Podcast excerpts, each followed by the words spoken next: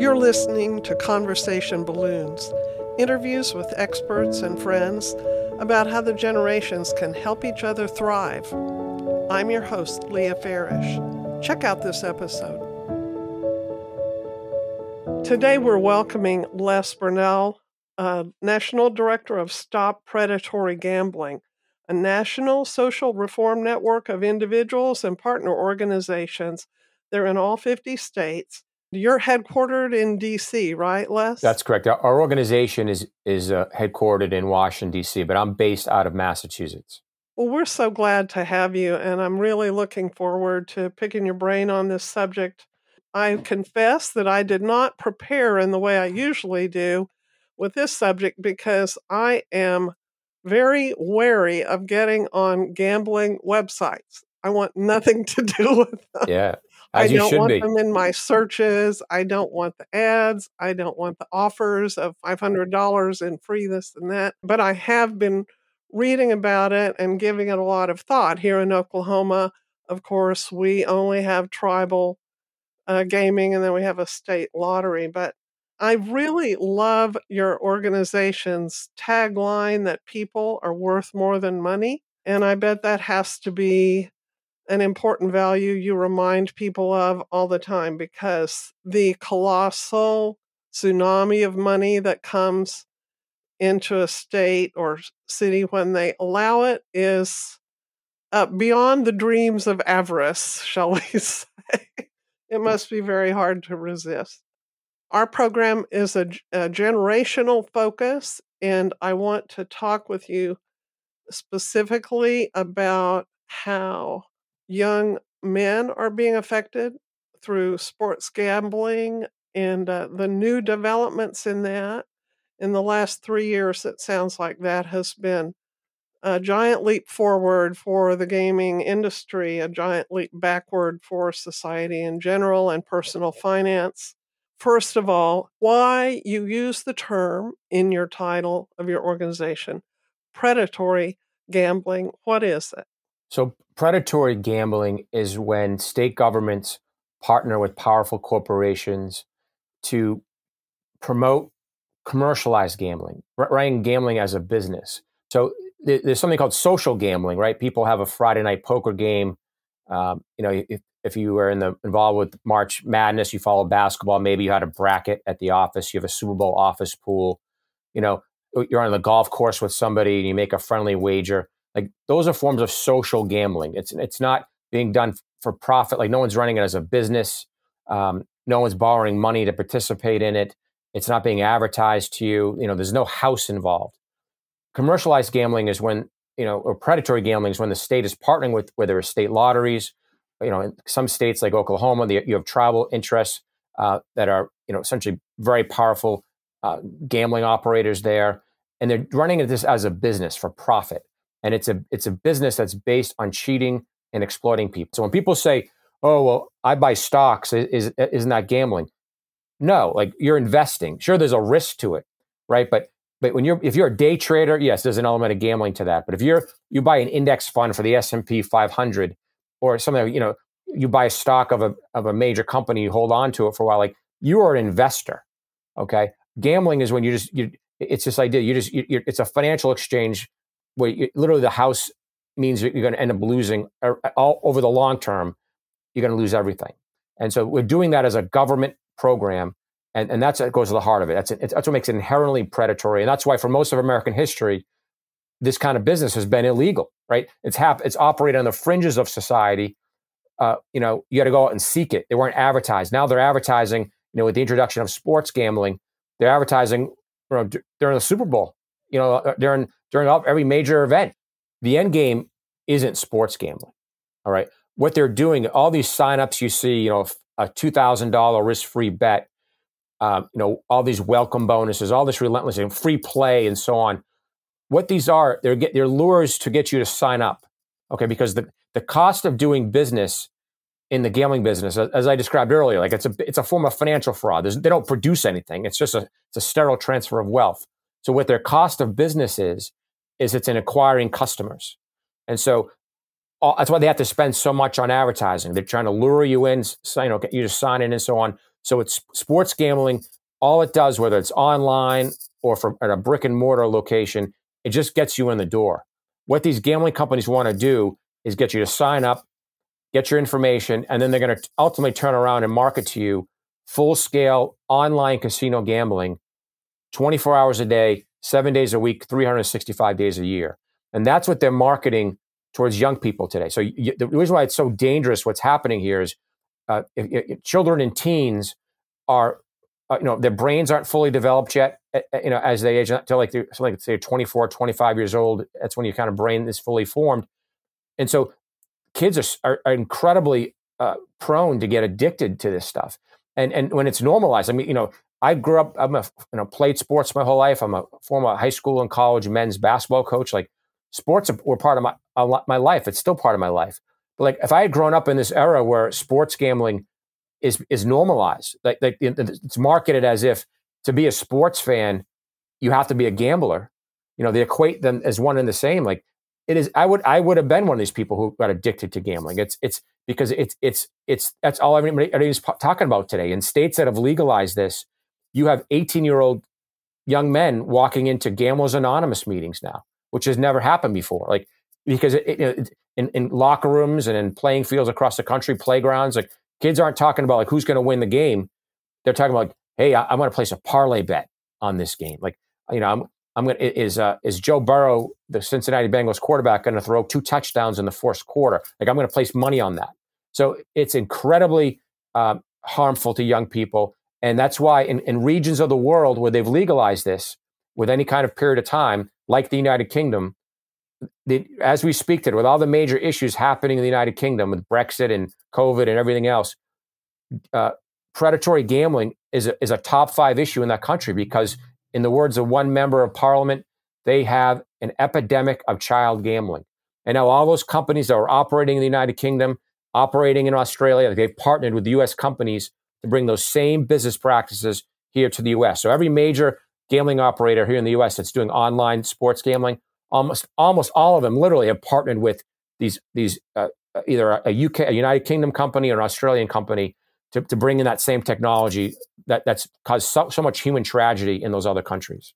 You know, it's interesting that you mentioned social gambling at the beginning, how two guys out on the golf course will wager something on the the next play or whatever but um and and that those kind of quote friendly wagers have you could say brought people together. They are face to face they are fun they're based on friendship and trust and good nature and goodwill and uh, this kind of gambling actually isolates people doesn't it it, it isolates the, the predatory people. Predatory gambling isolates it, people. It isolates people.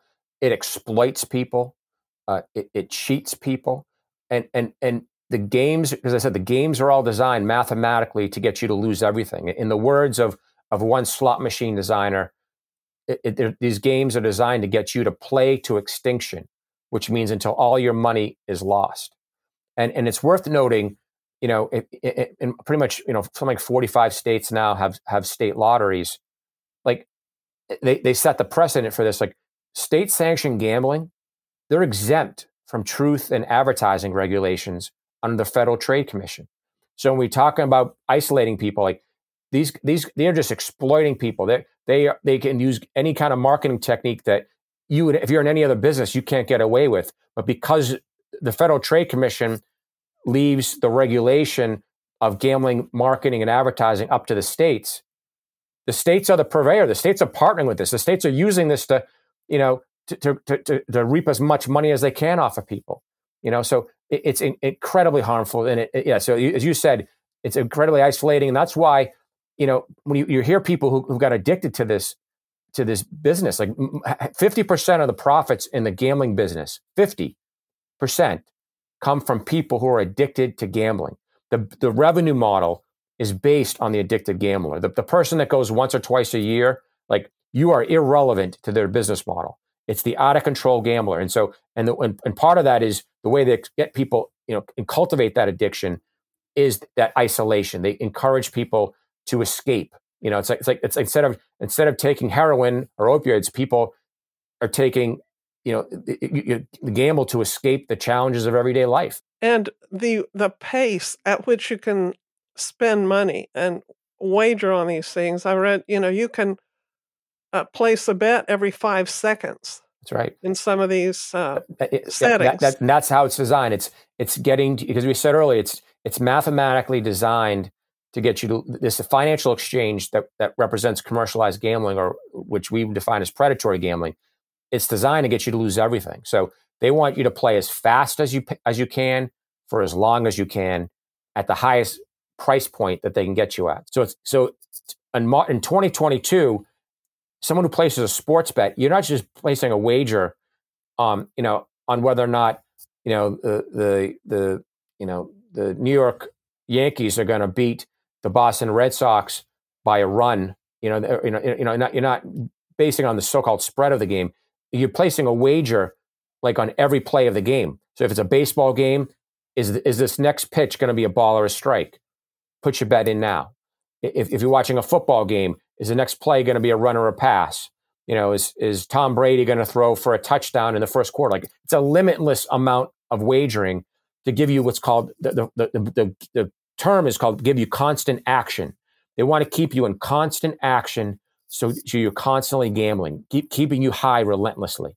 And where you don't have time to think uh, i just lost 18 bucks or i just lost 140 dollars well, they don't and, want and they don't as part of them as how this business is marketed because they partner with the state like when you're if if you those of you who have ever participated in this you don't play with money like you put you put money in but what the what the, what they show you is you're getting credits.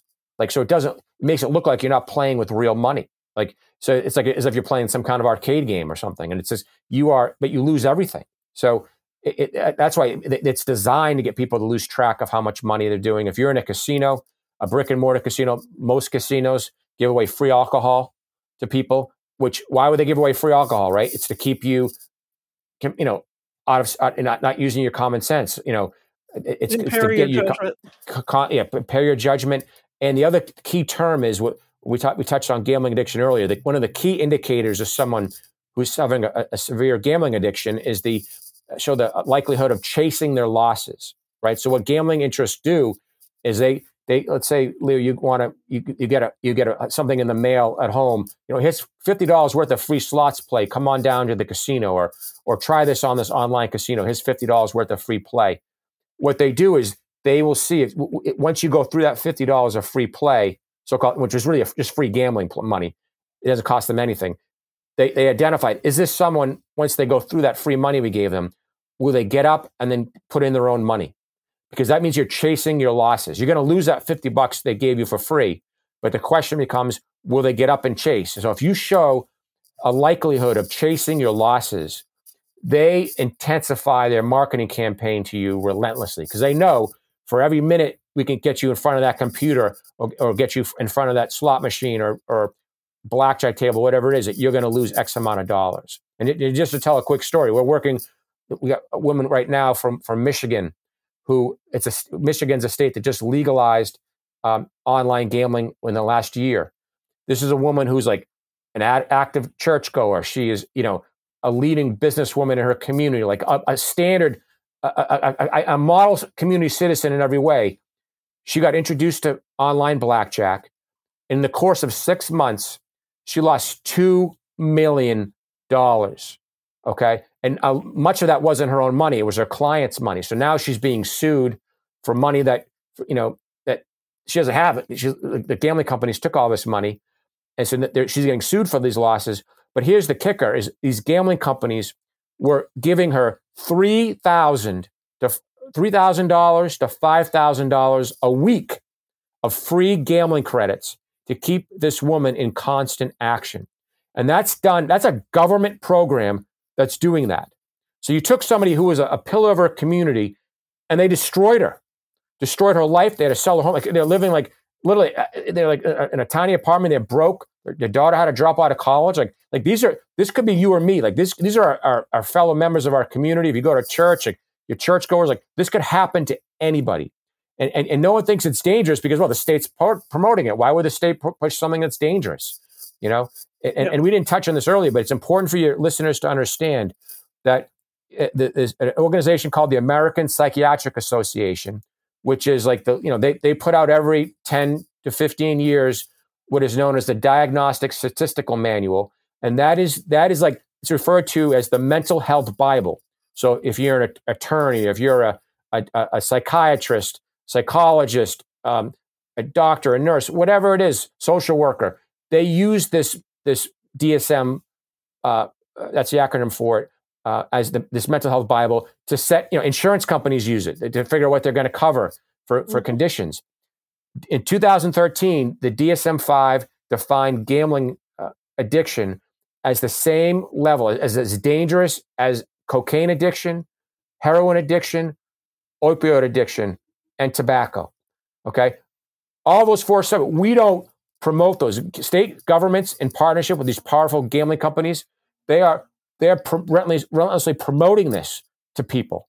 You know, and so it, it is out of control. The, the, whole thing is so broken. And, and, and commercialized gambling, predatory gambling, represents the public voice of government today to citizens across our country.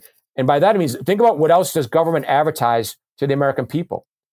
Virtually nothing. I mean, join the military, you know, maybe they advertise a state university here and there. But the biggest advertiser, the, the biggest amount of money that government spends on advertising is for gambling. It's go to lotteries, uh, casinos, and so on. Like these are all extensions of a government program.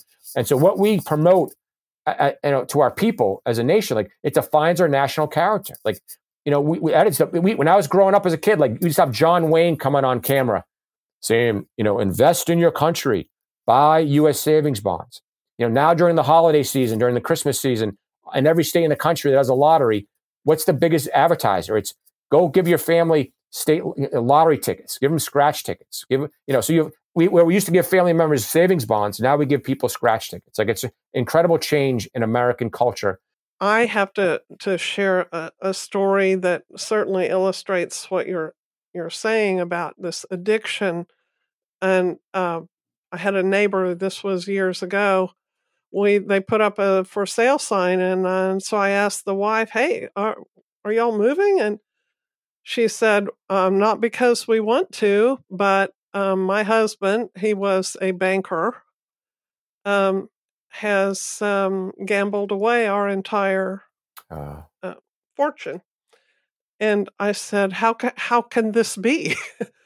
Um, and she said, "I had no idea he was gambling at all." And one night, he came in and he looked really pale, and he said, "I've lost everything." And she said, "What do you mean you lost everything?"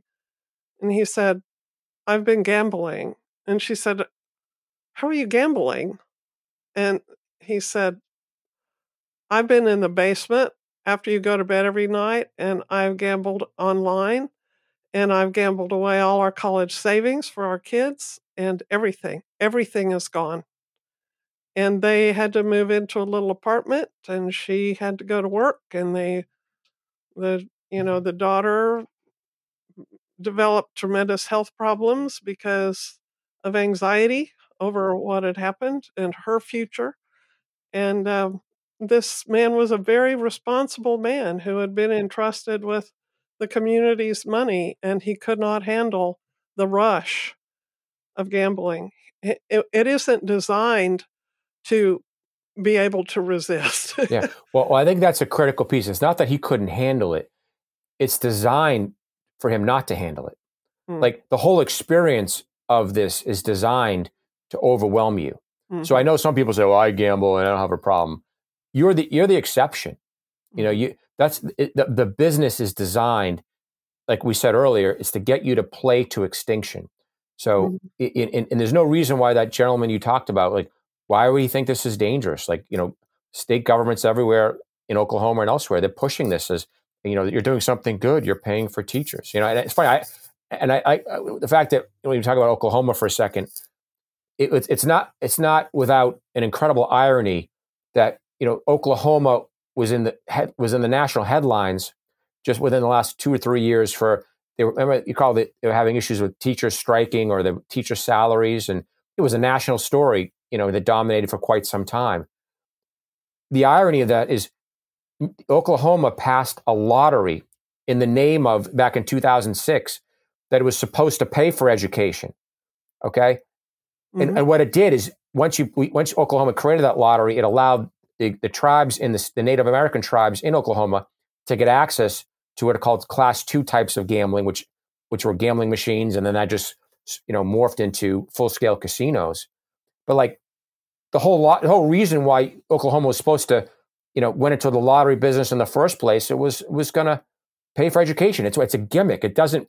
It, it's why aside from being incredibly predatory and addictive and and causing massive financial problems for citizens, like for you, the non gambler, two thirds of the public doesn't gamble at all. Like you end up paying for all this because yes, th- this you, you, pay even if you don't play. Oh yeah, you know, and, and so like it, it is. So this idea that because it's the ultimate budget gimmick. So Oklahoma is worse today. Its revenue picture is far worse today because you have a lottery and because you have all these casinos than it would have been, you know, 15, 16 years ago before you introduced the lottery. Well, and I've been told, and, and you may know the national picture on this, but that our legislators then simply compensated by the windfall that they started getting from gambling and uh, pulled back on our tax support uh, for education because it was being covered. And so we didn't get, we did not experience a net gain that's right. In support for education. Well said. You said it perfectly. It, it's it's a it's a just like we said at the beginning of this. Predatory gambling is a big con. Whether it's state lotteries, casinos, online gambling, it's a big con. And part of the con out there is that somehow this is a, a good revenue source for the state. It's it's a loser. It's anyone you're paying higher taxes today in Oklahoma because you have a state lottery and because you have these tribal casinos you know, you, the non gambler, you end up losing more than anything. You have a lower standard of living today in Oklahoma because all that money that people have lost, billions and billions of dollars that have been lost, like there's no economic impact from that. That's a sterile transfer of wealth. The economic impact of having uh, commercialized gambling in your state, it's the equivalent of taking out a hundred dollar bill, throwing it into your into the street, and then going to pay somebody to pick it up. Okay, that's what it is. It's a sterile transfer of wealth. And so you'll have people, look how much money we made. So, so certainly some people are making money, but it's only the people that run the games. They're the ones that are making the money. All of you, all of us lose, whether you gamble or not, from this scheme. And by the way, do uh, gambling operators gamble and do they allow their kids to gamble? Do do i see am i going to see their kids in the casino? Yeah. So leah that's one of my favorite topics to talk about and i'm glad you brought it up because what what led me to really get hooked on this issue starting almost 18 years ago now was I, I was working as a chief of staff in the massachusetts senate and i was working for a state senator opposed to casinos uh, and i never thought about the issue at all you know it wasn't something i'd ever considered.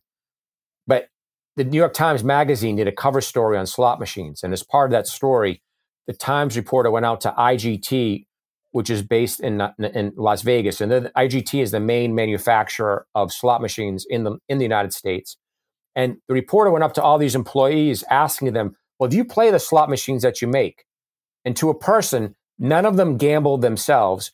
But the kicker is this he went up to one final slot machine maker and he said, Do you play these machines? And the guy goes, slots are for losers. I mean, that's what the, the employee, the guys that, and this guy's making like six figures designing these slot machines with all this fancy technology and sophisticated math behind them.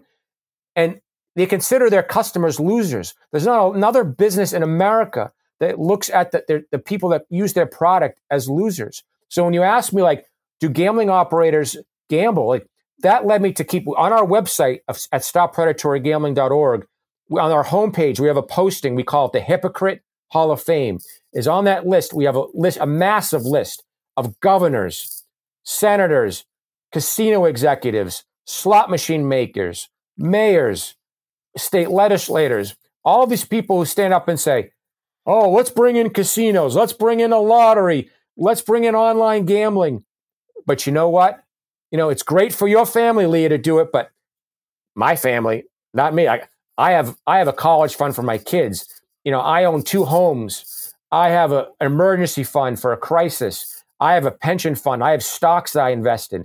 But the rest of you, you know, you guys go lose everything, you know, on this stuff. But it's but, mm-hmm. so, so where the money is, it's the people that run the games. It's it is the hip. We call it the hypocrite Hall of Fame.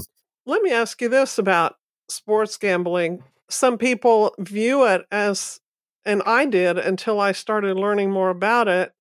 Um, it, it's made a little more wholesome because I thought, well, it involves some skill, some knowledge of the sport. Certainly, I would never wager on any of this because I don't know sports well enough. But uh, isn't there an element of, of skill to sports gambling that isn't present in playing a slot machine? Yeah. So, so there's there's this. They, are trying to promote this belief that there is, but the reality is, people who are professional sports gamblers guys who sit around studying, you know, 24 hours a day studying every injury report, the weather report for a game, you know, so on. Like that, those guys, they barely make more than 50% of their bets back. And that's because when you place a sports bet, like they make essentially 10% of every, everything wagered. So like, so if, so if you want to place a bet on a game, okay, you so to keep the math simple, you you put a hundred, you have to bet hundred and ten dollars to win hundred dollars. Okay, that's how hmm. it works. But if you lose your bet, you lose the hundred and ten. Sure. You know I mean? So so that that ten percent to keep Pays the math simple, that, that's that's called the vigorish. Like that, that, the fancy term for is your vigorish. Like that so the, the gambling companies make ten percent of all everything wagered, and and so so people people who are in you know betting on this stuff, even if you're a professional gambler, in the end of the day, it's so hard to make any money because you, you, you, you, you every time you lose, you're losing, you lose the 110, and, you, and if you win, you only win 100. So sure, like, it, it is, it's a, it's a loser's game. Yeah. Um, talk to us a little bit about the relationship of sports gambling to the, the tribes and the governments, especially in California. What's going on? Has happened um, have the tribes and the sports gambling uh, proponents come to an agreement? Is that how it's going to shake out, or are the voters going to get to decide? Right. So, if you're talking about California, so California has very powerful uh, casino tribal interests out there that that really you know, one of the biggest, special, most powerful special interests in the state. They have organized their own statewide referendum to legalize uh, commercialized sports gambling because they want to control it. All right, so they have a, they have their own referendum, and then what's happened is you have the the non-tribal gambling interests like like the DraftKings, MGM, FanDuel, all these other gambling operators, Caesars Casino, all those companies, they have their own referendum um, that would give allow them to get access to this. Okay, so like you have this incredible in these competing gambling interests going against each other. So what, what's what right now what's proposed is going to be a referendum this fall, uh, and, and, it could be as many as four referendums. The last time I looked, that would allow various versions of of online sports gambling to occur. Uh, but again, and it's important to note this isn't being driven by grassroots. This isn't a grassroots movement. Like this is being driven by powerful financial interests who who have spent you know millions and millions of dollars to pay people to collect signatures. You know, they're, they're driving this bus. Like it's not people aren't pounding the table saying, "I want an online, I want a Las Vegas casino in my living room."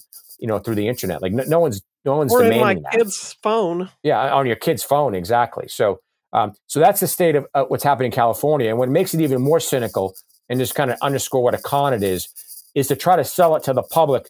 What they've done is, you know, this is true for most states. Like, you know, California is one of these states that has a major public health crisis around mental health issues and homelessness.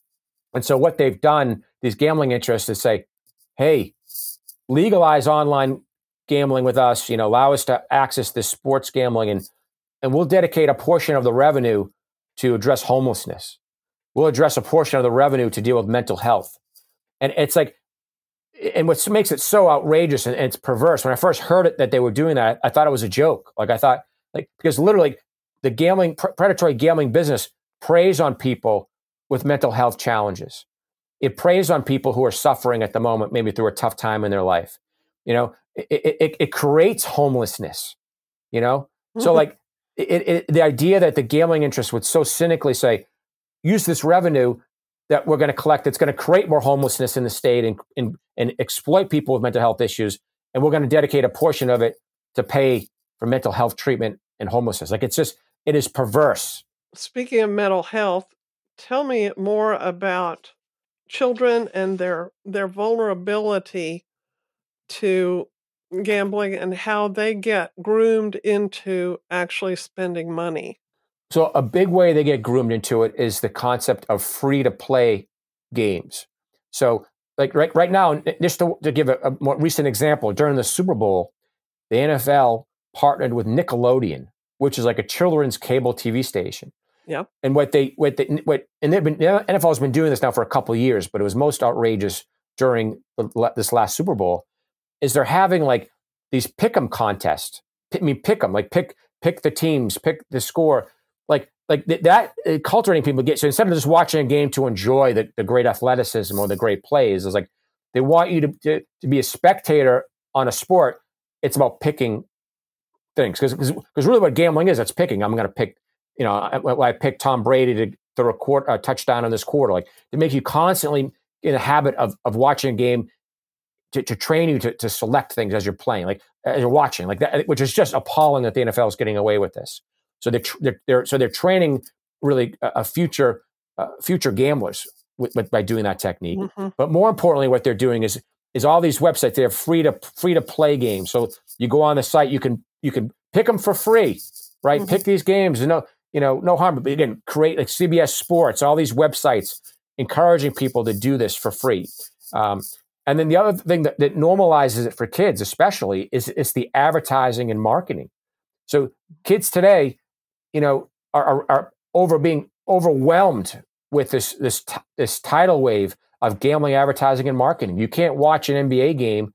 You know, if, if you're in Utah, which is a state that has no commercialized gambling whatsoever, and, and the Utah Jazz are playing the Philadelphia 76ers at, in Philadelphia, well, Philadelphia allows commercialized sports gambling. So all around the arena in Philadelphia are, are gambling ads. So like you're sitting at home in Utah, like your kids are being exposed to all these ads relentlessly, you know, and, and not just on the TV, it's on the radio, it's on these, these streaming platforms. And so, mm-hmm. so what, what they're doing is normalizing gambling for kids and, and kids grew up thinking that gambling and sports are one and the same. And that, that's new in American society. And, and, and, that's why in, in, regions of the world where they've done this, you have an epidemic of child gambling. And that's, that's what's being unleashed here in our countries. We're creating an epidemic of child gambling. And there are other games too that uh, not related to sports, but for a minute, just aren't there other games? I again, I don't know, but I read that they involve candy or pets or things. Oh, for sure. Really yeah. So let me give you an example. Like like in a state like Georgia, right? So Georgia uh, and, and Kentucky is another state. Several of these states do this. Is they offer now these online gambling games. These are state lotteries now. Okay, uh, they offer in games that you can sign up for, but the games are marketed. You go onto the lottery's website, they'll have games like little ladybugs, you know, oh. cats and dogs, and, and they're and they're it, it's a cartoon like figure, like you know, Mm-hmm. Uh, it, some states, like like state lotteries, many states, and I, and, and I, I, think this is true for Oklahoma as well. Like they offer like a Frosty the Snowman scratch ticket. So they have a oh. picture of an iconic figure from the from during Christmas season of Frosty the Snowman on a scratch ticket. Yeah, you know, like like that's like this is a government program. So you know, thirty years ago there was a you know a huge public spotlight on how tobacco companies were using images like Joe Camel these cartoon like figures to lure kids in to try smoking and to normalize it. Like you have state governments now are using predatory gambling, you know, are marketing predatory gambling to kids to try to get create a whole new generation of gamblers by using these cartoon like figures in their marketing. Yeah. I read that kids who begin gambling by age 12 are four times more likely to become problem gamblers, yeah. which means profitable gamblers yeah. for the industry. Those are the moneymakers, absolutely. And, and this is this is a habit. It destroys their lives. It destroys them. And I read that uh, the the part of the brain that determines how much effort we're going to put into earning a reward, the nucleus accumbens, is not developed in children, and so they they like this you know, instant uh, result from their activity, their little bit of agency that they they have, and the prefrontal cortex, the rational decision making uh, part and impulse control part of our brains is undeveloped in children, and so this would certainly be ripe, you know, fields for predators to operate in. And frankly, when I think of predators, I think of a of creatures that are constantly looking for new prey and uh, who know the prey better than the prey know themselves. Yeah. You said that beautifully, Leah. I, honestly, I, I, couldn't say it any better myself. Like, th- what, and what drives this is greed. You know, mm-hmm. they, they, they, you know, we believe at Stop Predatory Gambling that people, and in this case, you know, in, talk about young people, that we think kids are worth more than money. You know, and so what we're doing now, we're sacrificing a generation of young people at, at, at the at the feet of these powerful predatory gambling interests who are, are turning a nation of young people into habitual gamblers as a government program with the blessing of state governments. We're we're paying the government to do this to our yeah, kids. Yeah, and, we say government. This is it's important for you re, for listeners to understand this. Like this is establishment Republicans pushing this stuff, and it's and it's establishment Democrats. Like you you have reformers on, in both parties who are, are, standing up and trying to challenge this. But but let, let's be clear that it's both political parties that are that are just feeding at the trough of these predatory gambling operators. They find many sure. uh, you know establishment Republicans see this, you know, rely on this as a budget gimmick. You have many establishment Democrats who take a lot of campaign money from uh, these gambling operators as well, or they, they want it for a new funding source. So, like, both the establishment of both parties are corrupt to the core when it comes to predatory gambling. Right. I I read that ninety percent of students, um, I guess I think it was college students surveyed, had gambled at least once in the last year. Ninety percent. Yeah. And, and, those stats are, are very prevalent. Yeah, and it's going to be if you, the, the, stat you want to really ask up now is like with even more frequency in the last month, right? What, what they're because they're really they're going after young people. They're trying to create, you know, because young people are, are easier to form habits, you know, at the at the age they're at, uh, mm-hmm. and so they're they're really going after young people to create an aggressive gambling habit in them, um, and so they get, they'll have that through their whole lives. And so that's that's that is where the marketing is going. That's why you, you have college athletic programs today, like the Louisiana State, University of Maryland, University of Colorado, who, if you can believe it, have actually partnered with sports gambling companies to sponsor their athletic programs. You know, so the University of Colorado is sponsored by PointsBet. Um, LSU has a sponsorship with Caesars Casino. I mean, it's just like you know, what are people thinking of? And there was a lot of pushback, at least in the, in the LSU case, by some of the professors and so on. Like you know, LSU sent out an email to their entire ticket list. People have bought you know, tickets to sporting events with an email promoting Caesars. I mean, yeah. regardless of someone's age, like like this this is that's a state institution. Right. You know, it's uh, it's unbelievable. So if you if you're out there, someone who really wants to get our society, I mean, you know, we throw up our hands sometimes how challenging it can be in society. There's so many big challenges. Like like this is something that collectively we can address. Like this is low hanging fruit. Like you know, we, we, the United States has not always had this incredibly outrageous uh, predatory gambling program. This is really relatively new over the last 30 years. You know? Yeah, I've read that uh, college gambling is uh, twice as prevalent as in the general population. Yeah, yeah. I mean, it is. It, it's it, it's this is all all relatively new now and and and it's going to get worse if we don't if we don't take action. Um, well, let's talk about that. Let's get back to the. We've talked about the predatory and the gambling. Let's talk about the stop part of your sure. title. What are some things that you are doing? What are some things that listeners can do to stop predatory gambling? Sure. So the um, priority one for us is to focus on eliminating the gambling advertising and marketing that's happening today and to put the same kind of restrictions on the advertising and marketing like we do for tobacco. All right. So, you know, tobacco companies. those be? Uh, I'm sorry, say Leah one more what, time, please.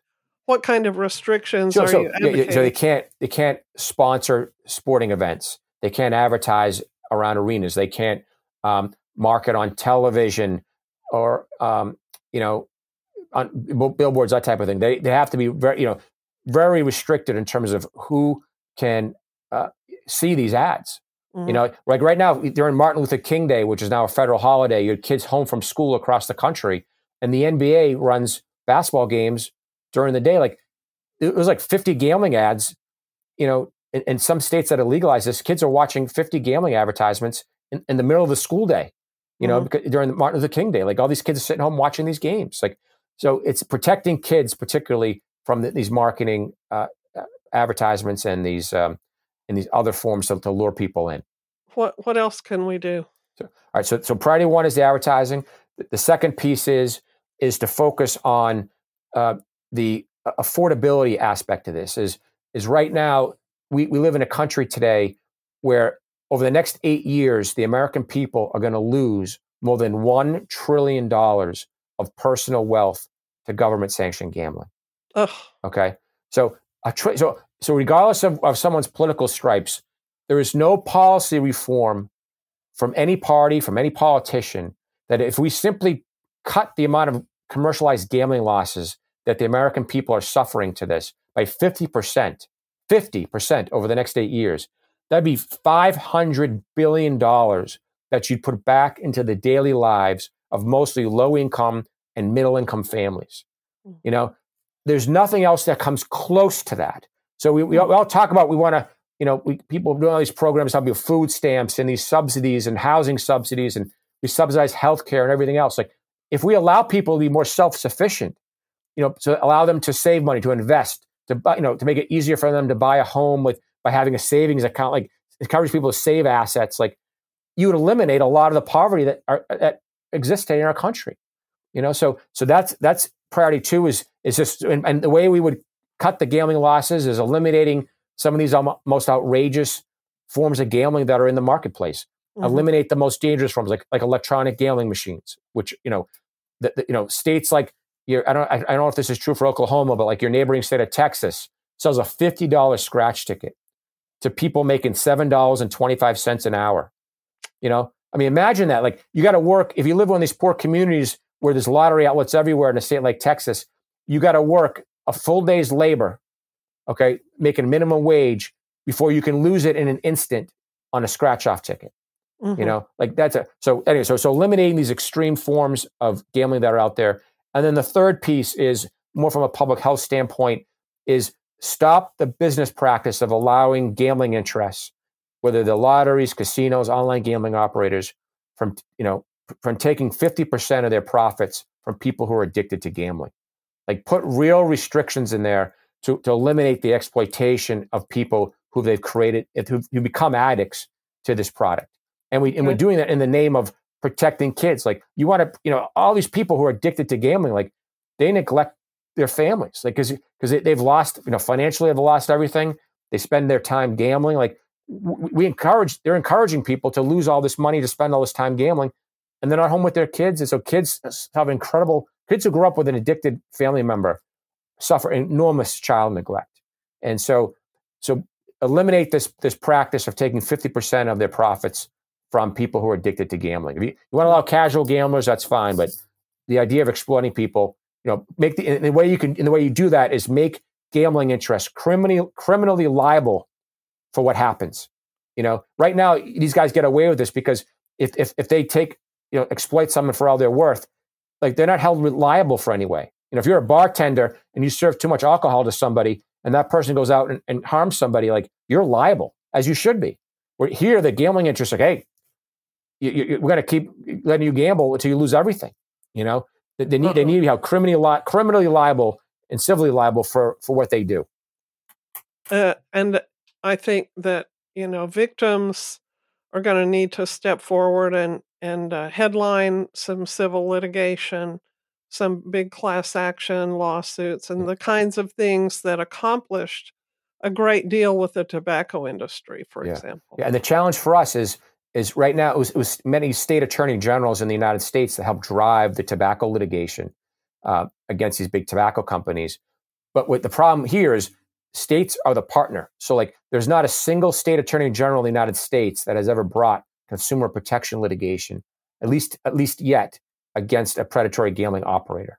My idea is just I haven't figured out how to how to do it with online gambling, which is what nine tenths of all the money that's being spent now. But regarding casino gambling, I uh, would like to see um, casino gamblers have to get a license before they can go in and gamble. And uh, in Oklahoma, again, we have tribal casinos, so they have a, a degree of sovereignty that would, um, you know, make it um, have to be their choice to require this kind of a license to at least go in and play. But I wonder if at the point of collecting winnings, you would need to show a license before they have to pay out winnings, which seems like the tribe should cooperate at that point. And and you can't get a license in my scheme if you're on public assistance. You can't get a license if you have an outstanding judgment against you that you haven't paid.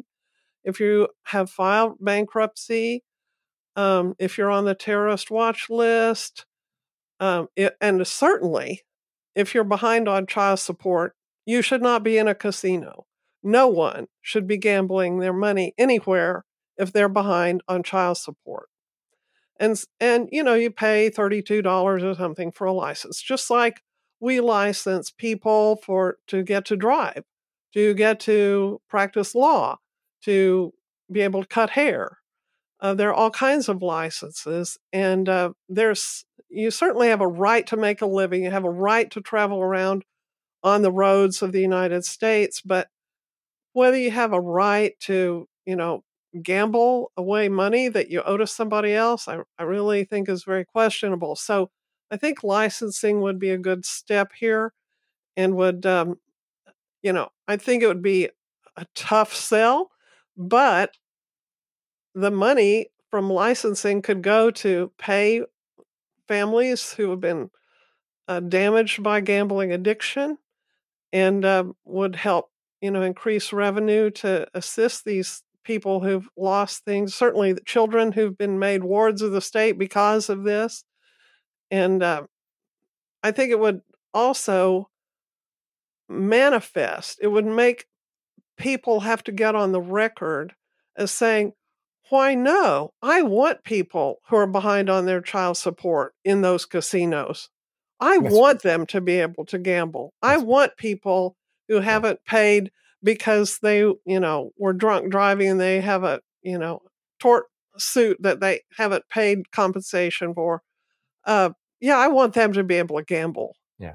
Well, I, I think your idea was very well considered. I thought you put it was very well argued. And, and while I agree with you, it would be a tough sell the upside of ideas like yours is it really puts the onus on the responsibility of of, of really the casino because the benefit of also having a license is the casino now they you know they can't they can you know part of that is like can there's this person can this a person can this person afford to lose how much they're losing like there's really countless examples in the work since I've been doing this full time in the last 14 years or so it's countless examples of like nuns Catholic nuns for example who you know, live their whole life in a in a you know vow of poverty, and they educated kids. They get addicted to casinos and end up like embezzling money from this, their school, and now like you have nuns serving like time in prison. Like these are like these, these people have helped the community for decades. So so like the idea that like a nun can lose hundred thousand dollars in a casino, like that casino knew something was wrong. They knew it but they, but they're not legally responsible. So if to use your idea to expand on that, if you had a license that puts the onus on a casino, like can this person afford to lose what they're losing? Mm-hmm. You know what I mean? So I, I, can't tell you many examples when you like we've come across where people like you know someone makes thirty grand a year, you know has losses of like five hundred thousand dollars in the casino because they were a, bookkeeper. So the bookkeeper stealing from the business. So the, the mm. casinos know that. Like, how does somebody making thirty grand a year get those kind of resources to lose? You know, mm-hmm. so like they know all that. And so because the government's a partner to it, there's no enforcement of it. So the license with the license is an example of putting some onus on these operators to, to protect people from how dangerous this product is, which as we said earlier, you know, was labeled by DSM five as as dangerous as opioids, cocaine, and heroin. Right. Well, um, one last question for for parents and families, what can parents, grandparents, people who love children do, even classroom teachers do to keep kids safe from predators in the gambling industry? Well, I think it starts with having an honest conversation that this is not normal. Like we, we don't, I wouldn't gamble in front of my kids. You know, I, I would take my kids aside just with like we talk about other dangerous things in society. Like we need to be parents today don't educate their kids about how dangerous commercialized gambling is because it's become so normalized. You know, there was once a time when you would never, parents would teach their kids like you know we used to have savings and thrifts, right? You the, the virtue of thrift, like be wise, be a wise steward of your money. You know, it doesn't mean being cheap; it means being like a really good steward of what you've been given, blessed with. And so that that virtue of teaching that in people has has has dissipated. So teaching the virtue of thrift, um, showing how dangerous commercialized gambling is to people, showing that it's a it's a ripoff. You know, Warren Buffett tells a story that he used to have a slot machine in his house let his kids put the money into it so he could show them what a ripoff it was. You know, like so have some teach your kids about how dangerous this is and and and don't don't you know if you see these gambling ads like demand you know your your, your state or your region you know eliminate these ads like and, and the last thing you can do is sign up go to our, our website stoppredatorygambling.org as well as we, we also have a site the campaign it's called gamblingfreekids.org where you can learn about um, how to talk to kids about predatory gambling but it also keeps you in the loop. sign up as part of this movement and demand reform. That's excellent. I thank you for that. I want to ask one more question about people in our families gambling. What it becomes a very solitary thing once the person is chasing losses and is uh, perhaps dipping into family or employment finances to cover this stuff.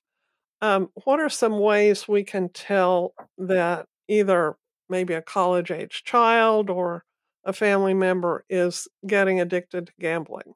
Sure. Well, the, and you should know I'm not necessarily an expert as a counselor, but I, I can just give you a, a, a, some examples of this. And um, and and I would definitely encourage people. To, feel free to you can email us if you want to get more information about some, some of the very specifics. But some of the factors would be are are that they seem to be uh, telling a lot of you know, being this. Are they gambling more um, than they can afford?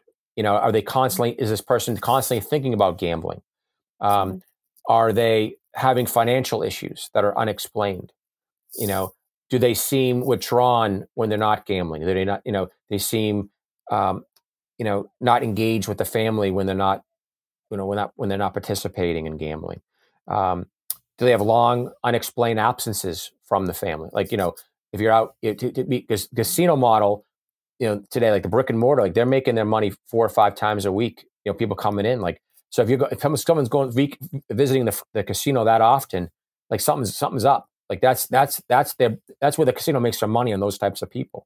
Mm-hmm. Um, and, and so you know unexplained charges on credit cards. You know, look at the bank statements. Like there's a lot of instances where maybe one family member is the only person that looks at the bank statements, but like you got if you're in a state that has big time gambling, like it, there's it happens so much that the other side, I never knew this person had a had a problem. So you, you got to stay abreast on it. If there's unexplained expenses like that, you know, and, and do it from an understanding. It's not because people get addicted to this stuff. It's not because you know they're an idiot. You know, we always say, well, how could you get? How could you lose so much money? It's not because you know it, it, they're weak. It's because they it's literally designed to get you addicted it's designed that way. The whole business model is to, designed to, to, to make you play to extinction. So so come come at it with that attitude, um, and uh, and and I think that that would be a place where I would start.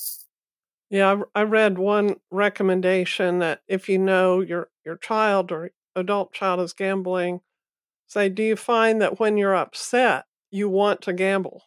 Yeah. You know, it's supposed to be a way to have fun and instead it becomes a way to feel better. Yeah. Well, the word the word that I would use and that the word that many of these folks use now who are, are you know challenging what's going on here is is that it's idea of, of an escape, right? Mm-hmm. They're trying, but, but use the term try to make them feel better. But the reality is, it's not like going for a hike or a nice walk where you feel like a healthy escape. Like this is one where it's a downward downward spiral escape. Mm-hmm. You know, and, and, so it's a very dangerous, uh, health, unhealthy escape. And so that's what's critical. But that's but that's right. That's exactly what. Uh, that's another sign of it. If people are going, a lot of people going through a divorce or they lost a spouse or something, you know, major lose a job. Like that's what helps drive people into this stuff because they're looking for an escape, and the casinos are more than happy to exploit that for all it's worth. Well, Les, I really appreciate your expertise and your your heart for people here, and uh, wish you all the best in your fight. Thank you. And we encourage people to go to stoppredatorygambling.org and uh, gamblingfreekids.org. Yeah. Follow us, Conversation Balloons. Uh, uh, subscribe, rate us, and review us on all the platforms. And we look forward to having you come back next time. Bye bye. Thanks for listening to Conversation Balloons. Look for more episodes and information at leahfarish.com. That's L E A H F A R I S H dot com. And follow me on Facebook and Instagram.